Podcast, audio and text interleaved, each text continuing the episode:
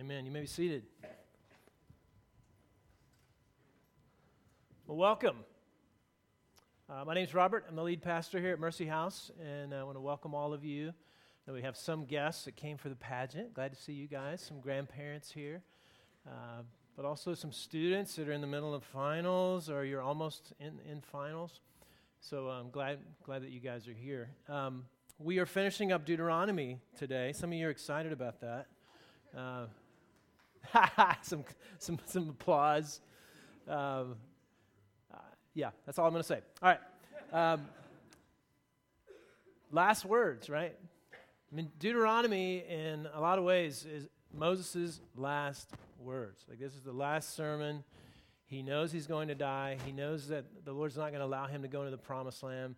And so, this is his last shot as sort of the pastor of Israel to give them the last words. And uh, he is told by God to give some of those last words in the form of a song. That's a pretty amazing, innovative way to make sure that Israel remembers what they're being told. We said a couple of weeks ago that God instructed Moses to tell the people that when they get in the promised land, they're supposed to erect a, um, a memorial, they're supposed to put a, an altar, build an altar and sacrifice to it. Um, they're supposed to do all these things that are going to help them remember what, what has been told to them uh, inside this, this covenant and the terms of this covenant. And so the song is part of that remembrance of what God has told them in Deuteronomy. And again, that makes a lot of sense because we remember what we, what we sing. So we're going to play a little game here. I'm going to sing half of a little jingle, and you're going to finish it for me, okay? All right? The best part of waking up is. Yeah. And like a good neighbor, I don't want to grow up. Nationwide is. See, it works. It works. Uh, marketers know that. Uh, you know, you hear these jingles, and, and sometimes you're like, that is so cheesy. But it's like a, you know, an earworm that's kind of in, in your brain there that, that is reminding you of these things that they want you to never forget. And so this song, which I don't know if it was on the top 40 or not, but this song by Moses is to help them to remember. So uh, they're to remember at least six things out of this song, and so we're gonna we're gonna go pretty quickly through this because we uh, don't have as much time as usual for sermon. Um, number one, they are to remember that God is known by His Word. All right, and I'm looking at chapter 33 here. This is where the actual song is. So go ahead and grab uh, your Bible there on the floor, under the chairs, or on your uh, phone. It'll help you to follow along. I'm going to read through sections of this song and just comment briefly about each section. So it'll help if you can follow along. Deuteronomy 33, fifth book of the Bible. We're almost, I'm sorry, 32. Deuteronomy 32. Verse 1. And this is remember that God is known by his word. Give ear, O heavens, and I will speak. Let the earth hear the words of my mouth.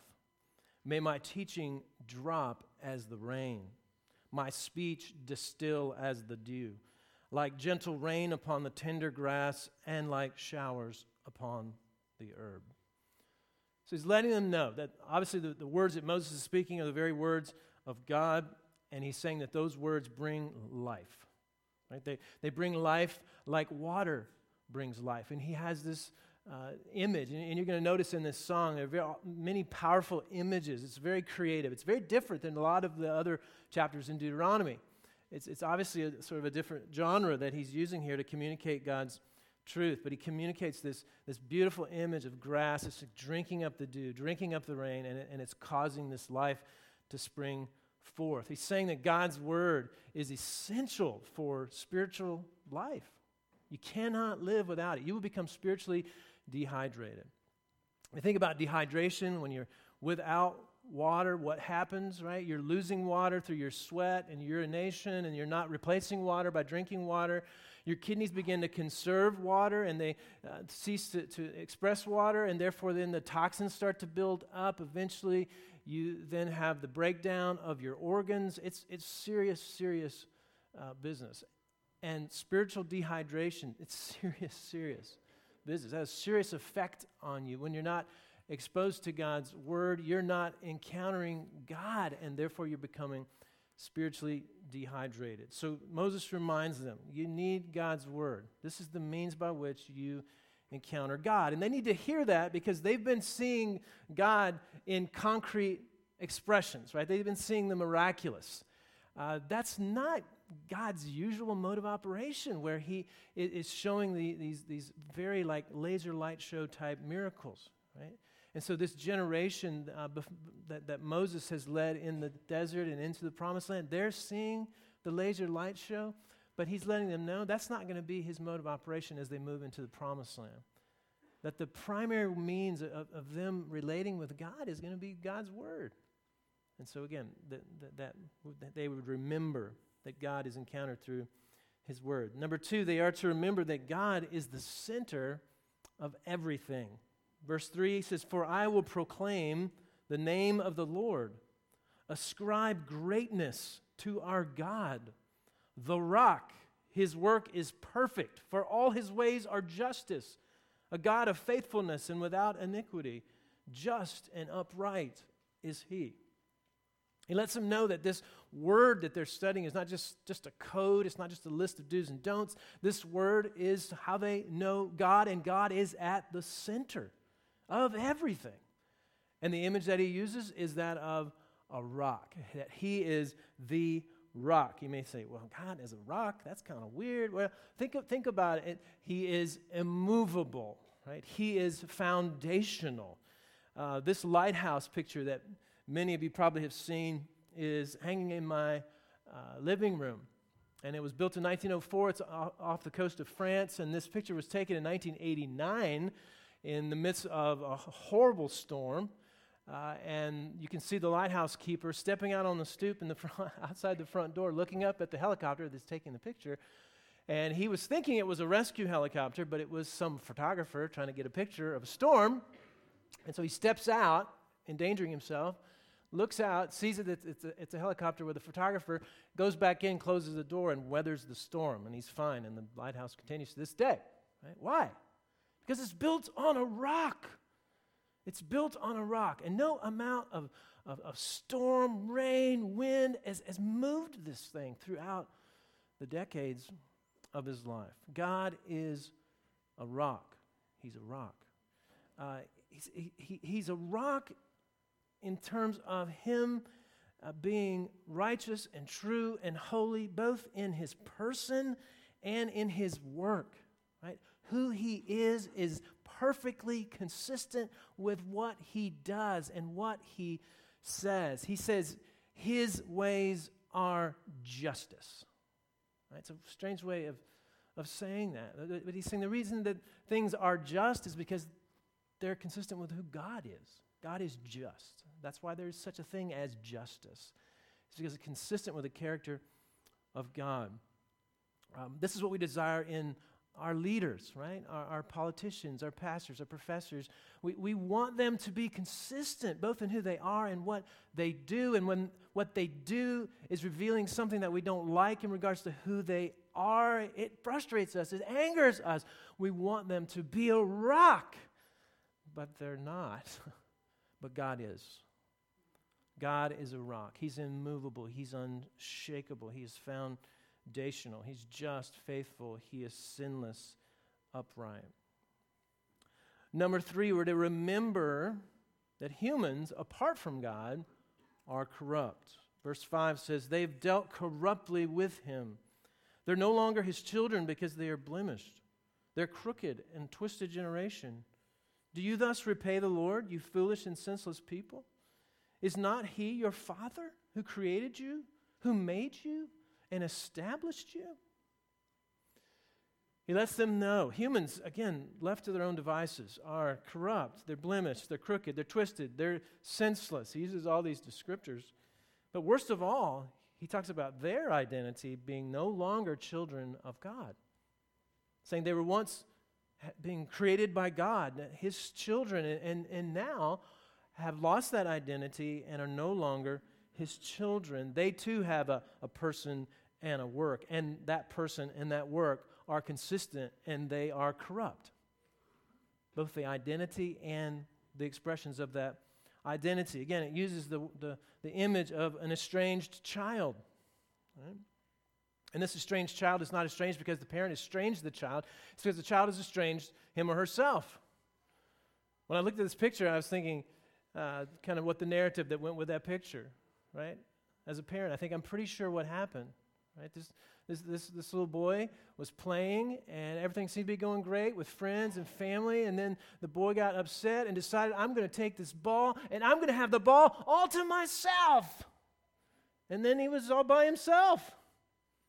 And this is kind of the, the, the story of human beings, where they were created in perfect relationship with God and self and others. And then they decided, I'm going to take my ball and I'm going to play with it by myself. And they estranged themselves from God because of their sin against God. But again, not just an outward uh, action, but an inward identity that is corrupt. The fool says in his heart, There is no God, says the Psalms, but a fool also says in their heart that they are inherently good. That is not true. That since the fall, human beings have been corrupt, they are bent. And this is something that Moses' song reminds the Israelites. Number four, the song remem- reminds them that God is good. God is good. Starting in verse 7 Remember the days of old, consider the years of many generations. Ask your father, he will show you. Your elders, they will tell you. When the Most High gave to the nations their inheritance, when he divided mankind, he fixed the borders of the peoples according to the numbers of the sons of God. But the Lord's portion is his people, Jacob, his allotted heritage. He found him in a desert land, in the howling waste of the wilderness. He encircled him, he cared for him, he kept him as the apple of his eye. Like an eagle that stirs up its nest, that flutters over its young, spreading out its wings and catching them, bearing them on its pinions. The Lord alone guided him no foreign God was with him. He made him ride on the high places of the land, and he ate the produce of the field. He suckled him with honey out of the rock and oil out of the flinty rock. Curds from the herd, milk from the flock, with the fat of lambs, rams of Bashan, and goats with the very finest of the wheat. And you drank foaming wine made from the blood of the grape. All a description of the goodness of God toward Israel. He describes this creating of all peoples and sort of the, the portioning out of different lands for different peoples, and, but, but then taking Israel and, and, and rescuing Israel out of the wilderness and, and drawing Israel close. And it uses these images to communicate how good God has been, both to protect and to provide for Israel. So, one of these descriptors is the apple of the eye, right? The pupil That's what it's talking about. There's no body part probably on your person that you're not more protective of than the apple of your eye. I mean, it doesn't take but a nanosecond for you to close your eye, to, to cover your eye, to move your head when something is threatening your eye. And the song is communicating God feels that way about Israel, protecting Israel. Also uses this image of an eagle protecting her eaglets. Right? One of the ways that, that a mother eagle trains an eaglet to fly, kicks them out of the nest. If you know anything about eagles' nests, they're pretty high. Kicks them out of the nest, and they start free falling and kind of learning to, to, to fly. And then just before they hit, the mom comes underneath and picks them up and catches them on their wings, puts them back in the nest, lets them grow up a little bit more, tries it again, right? Until they until they fly. But this is this loving picture of God loving, training, uh, working with uh, Israel. So, protection, but not only that, provision, right? It says honey and oil from the rock, curds from the herd, milk from the flock, wine from the blood of grapes. It, it, it's this description of something comes from something. Right? We know that uh, something always comes from something. And so he describes these situations. Now, what, what doesn't add up here? It's like an SAT question like, okay, uh, wine does come from grapes, and milk does come from flock, and herd comes from, uh, curds come from the herd. What doesn't come from a rock? Honey and oil, that doesn't fit, right? But who's the rock? It's God. And what he's saying is every good thing that Israel has came from God. It came from the rock. And he's, he's letting them know that all, all these good things that Israel is about to have in their possession when they go across the Jordan River and into the promised land, these come directly from God. Right? Number five, he wants them to remember that God judges sin. Verse 15 says, But Jeshurun, Jeshurun means upright, it's like a nickname for Israel, grew fat and kicked. You grew fat and stout and sleek. And then he forsook God who made him and scoffed at the rock of his salvation. They stirred him to jealousy with strange gods, with abominations. They provoked him to anger. They sacrificed to demons that were no gods, to gods they had never known, to new gods they'd come recently, whom your fathers had, ne- who had never dreaded. You were unmindful of the rock that bore you, and you forgot the God who gave you birth. The Lord saw it and spurned them because of the provocation of his sons and his daughters. And he said, I will hide my face from them. I will see what their end will be, for they are a perverse generation, children in whom is no faithfulness. They've made me jealous with what is no God. They are, have provoked me to anger with their idols. So I will make them jealous with those who are no people. I will provoke them to anger with a foolish nation. He reminds them God judges sin, right? He's letting them know that it, when you go across the Jordan, you're going to be tempted to get fat, right? Uh, to, to, for Israel to go across the Jordan and start to enjoy all the blessings and benefits that they're being given, and they're going to forget that those blessings and benefits have come from God. They're going to begin to think that they're entitled to those things. Right? This is the, the, the bent of human beings, right? Of, of, of fallen human beings. We, we feel entitled to what we have, and we feel discontent for what we don't have. That's our, that's our natural bent. And he's warning Israel when you get into the promised land, you're going to start leaning this, this direction. You're going to have a propensity to feel entitled and, and discontent, and letting them know that at the root of that entitlement and discontent is false worship. That they're forgetting that every good thing is coming from the rock, right? It's coming from God. And now that they're, they're not just beginning to sin, they're shifting away from the worship of the one true God to worship of idols. And so, when again we sin, there's more going on than just, oh, we broke the code. We've turned away from God. And when we repent, it's more than returning back to a code, it's returning to God. It's a relational picture. And so he reminds them of the reality that, that when they sin, they're, they're turning away from God, and that is, is worthy of judgment. And you hear that judgment described as uh, God spurning them, hiding his face from them. You get this feeling of, of, of, of separation, which is what sin results in. Sin's in a separation between human beings and God. But the image that he uses the most is, is anger, right? And uh, verse 22 For a fire is kindled by my anger. Fire, the most destructive force they knew of in the ancient world. It's pretty destructive now. We've been seeing lots of pictures like this one of, of the results of fire going through neighborhoods out west that, that is just utterly destructive. And, and uh, this, this one says that the, the fire that's kindled goes down as deep as Sheol, the place of the dead.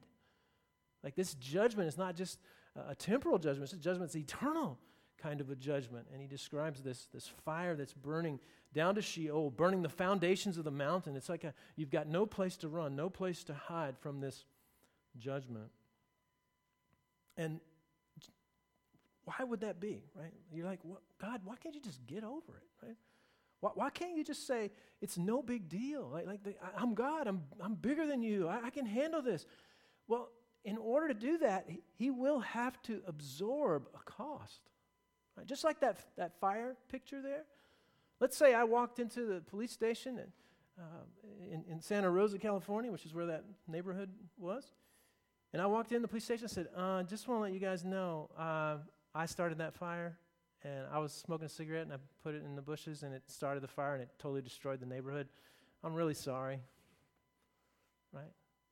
And for them to have like a neighborhood meeting and say, hey, this is the guy that started it. This, this, this is the guy who totally torched your entire neighborhood. What should we do? And for them to say to me, I forgive you, it's okay. We let you, we let you off the hook. You, you, don't, you don't have to pay anything. It's, you're forgiven. In order for them to do that, they would have to absorb a very high cost. Right? And, and this, is, this is what would have to happen for God, right? To, to just forgive human beings, as He would have to absorb the cost. Which brings us to the, the last point, right? We, we remember that God will save his people.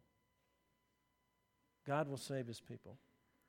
This good, this just God will make a way for salvation. Verse 36 For the Lord will vindicate his people and have compassion on his servants. When he sees that their power is gone and that there is none remaining, bond or free, then he will say, Where are their gods, the rock in which they took refuge? Who ate the fat of their sacrifices and drank the wine, wine of their drink offering. Let them rise up and help you. Let them be your protection. See now that I, even I, am He, and there is no God beside me. I kill and I make alive. I wound and I heal, and there's none that can deliver out of my hand. For I lift up my hand to heaven and swear as I live forever, if I sharpen my flashing sword and my hand takes hold on judgment, I will take vengeance on my adversaries and will repay those who hate me. I will make my arrows drunk with blood, my sword shall devour flesh. With the blood of the slain and the captives from the long haired enemies, heads of the enemy, rejoice with him, O heavens. Bow down to him, all gods, for he avenges the blood of his children. He takes vengeance on his adversaries.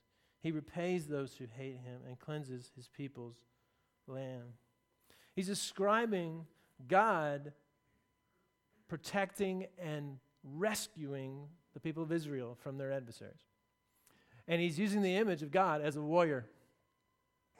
I know that's, that's hard for modern ears to hear, but that's what he's doing. He's, he's, he's talking about God as a warrior, taking up a sword, taking up a bow and arrow, and going against the enemies of his people. Now you'd be thinking, wait a minute, I thought God was judging his people. Is he, is he judging the people? Is he saving the people? What, what, what's, what's going on here? And, and what we see in, in God's covenant relationship with Israel is that he disciplines Israel, but he also defends them. He disciplines them, but he defends them. Right? He provides for them, he's, he protects. He's a good parent. That's what parents do. Those of you that are parents, you know exactly what I'm talking about. You, you can be having a really rough day with your child and, and be correcting them and, and, and, and giving consequences, and you're just like, I'm just up to here with this kid, right? But if anybody tried to hurt that kid, you would give your life for that kid. And this is indeed exactly what God does for his people. It's just he calls them out on their sin, on their idol worship, and, and even that is loving. Because we weren't created to be idol worshippers. We were created to be God worshippers. Right? This, this, this is putting us in, in contact with the Lord and giver of life, the rock from whom all, all these blessings flow of, of, of knowing Him and, and, and enjoying Him and serving Him and worshiping Him. And so He disciplines Israel in order to bring them back to, to repentance, to restoration. And he does that by going to war against their enemies. And the ultimate enemies are sin and death and hell. Those, those enemies that God goes after in the Old Testament are prefiguring spiritual enemies that are way scarier than the Philistines. way scarier. Because they have eternal consequences. The fire of that judgment goes down to Sheol.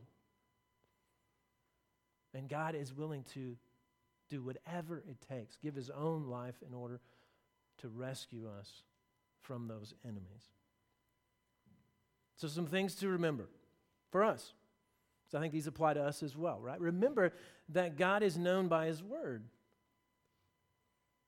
right? That, that's, that's why we open up the Bible every week. When you come here on Sunday, we open up the Bible. We talk about the Bible because we, we believe God reveals himself through his word. This is why we encourage people to be in small group Bible studies. This is why we encourage you to have some kind of a daily devotional time where you yourself are taking in God's word. It's because we, but this is how the, the primary means that God uses to, to bring you into relationship with him and to keep that relationship going. Otherwise, you become spiritually dehydrated. You need this word just like you need water every day. And so I want to encourage you as we move into 2018, if, you, if you're not already on a regular basis taking in God's word, to, to make some kind of a, of a fresh new step to take in that word. Right? I use the YouVersion app. It's got all kinds of reading plans. It'll notify you. It, huge help. Or whatever it is you use.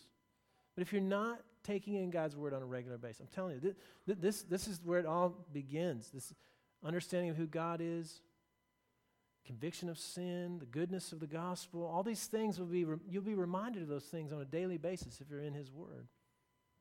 One short way you could get into the, the, the Bible is to read Acts between January 1st and January 28th. Okay, there's 28 chapters in Acts. I'm going to preach on Acts, the first, first part of Acts next uh, semester. And so, why not on January 1st start reading Acts chapter 1, and then January 2, chapter 2, and then on the 28th, we'll start Acts. And you will have read all 28 chapters. You, you will have explored those and studied those and thought about those, and then we'll be ready to go uh, on January 28th. We re- should remember that God is the center of everything. Right? Just like Israel, we need to be reminded of that. God is the rock. I know, is anybody feeling unstable right now? right? It's, it, it's sort of like we go through life, we've got a good leg and a bad leg, right? And the good leg is when we're on the solid rock, right? We're living by faith. But, but for some reason, we keep leaning and putting our weight on the bad leg, which is all those other things we trust in. And when we're shifted over to the bad leg, we, we feel unstable and we wonder why that is. And sometimes we, we fall and then, and then we go, oh, no, no, back on the, to, the, to the good leg, right? Back on the rock.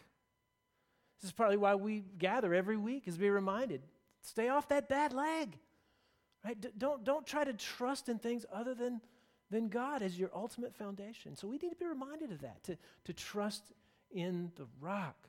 Right? He is the rock. He is foundational. He is unshakable. We need to be uh, reminded that as human beings, apart from God, we're corrupt. We are corrupt. And again, it's, it's that propensity to lean on that bad leg. Like this seems to be where we, we, we want to go.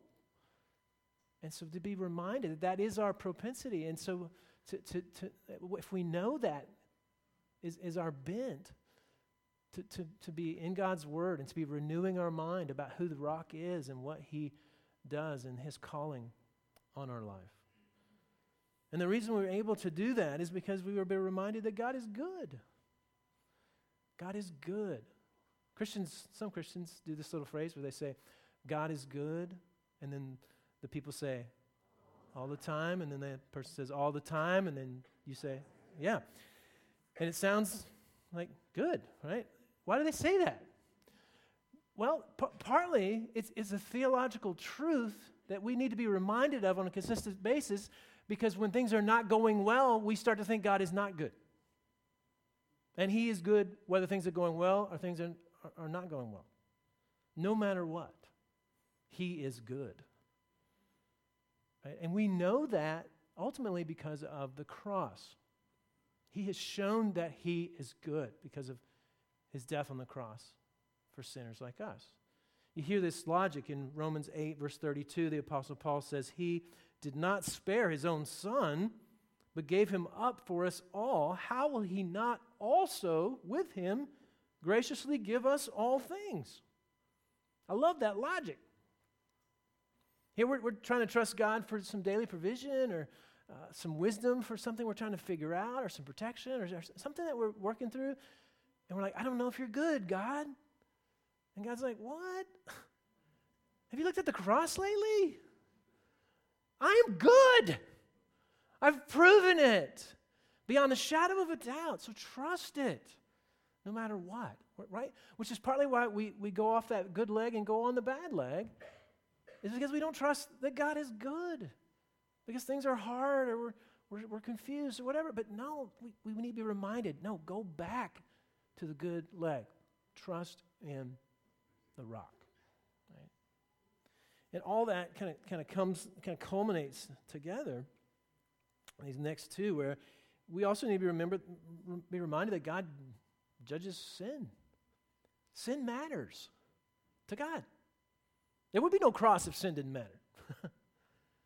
you think about the remedy that has to be uh, offered up by Jesus for sin, it, it, it make, makes you aware that God, sin is really serious. Right? If you're taking chemotherapy, it must be a really serious condition that you have. Right? So, so if the remedy for sin and its effects is the cross, the death of the divine Son of God, it, it's serious. It's serious.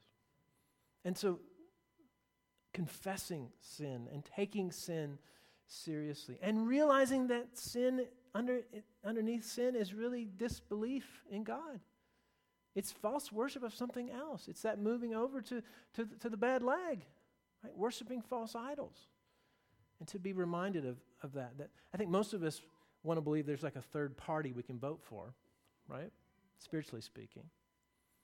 Where, where, where we're like, well, I, I, no, I'm not an idol worshiper, but I'm not all in. I'm not all in trusting in the rock. I'm voting for a third party. There is no third party, not in the spiritual world.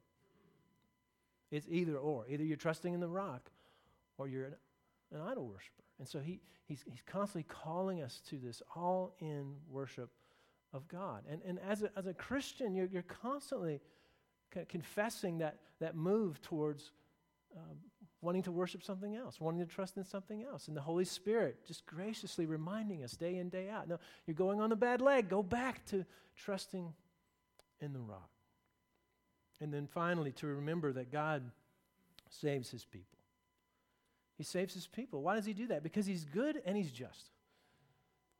He's good and he's just. Because he's good and he's just, he makes a way for us to be saved. He, he, he makes a way for sin to be atoned for, for it to be paid for, and for us to be given the free gift of forgiveness and new life in Christ. And he's done that uh, at a high cost. Right? So, one of the ways that we can think about this, this supper as we come to this, and we re- are reminded of, of Jesus on the night in which he's betrayed, taking bread and breaking it, giving it to his disciples, and saying, Take, eat. This is my body given for you.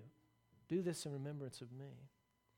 And in the same way, he takes the cup, and after he blessed the cup, he gave it to them, saying, This cup is the new covenant in my blood, shed for you and for many for the forgiveness of sins. As often as you drink this, do this in remembrance of me. Partly what Jesus is saying is that very next day, he is going to war.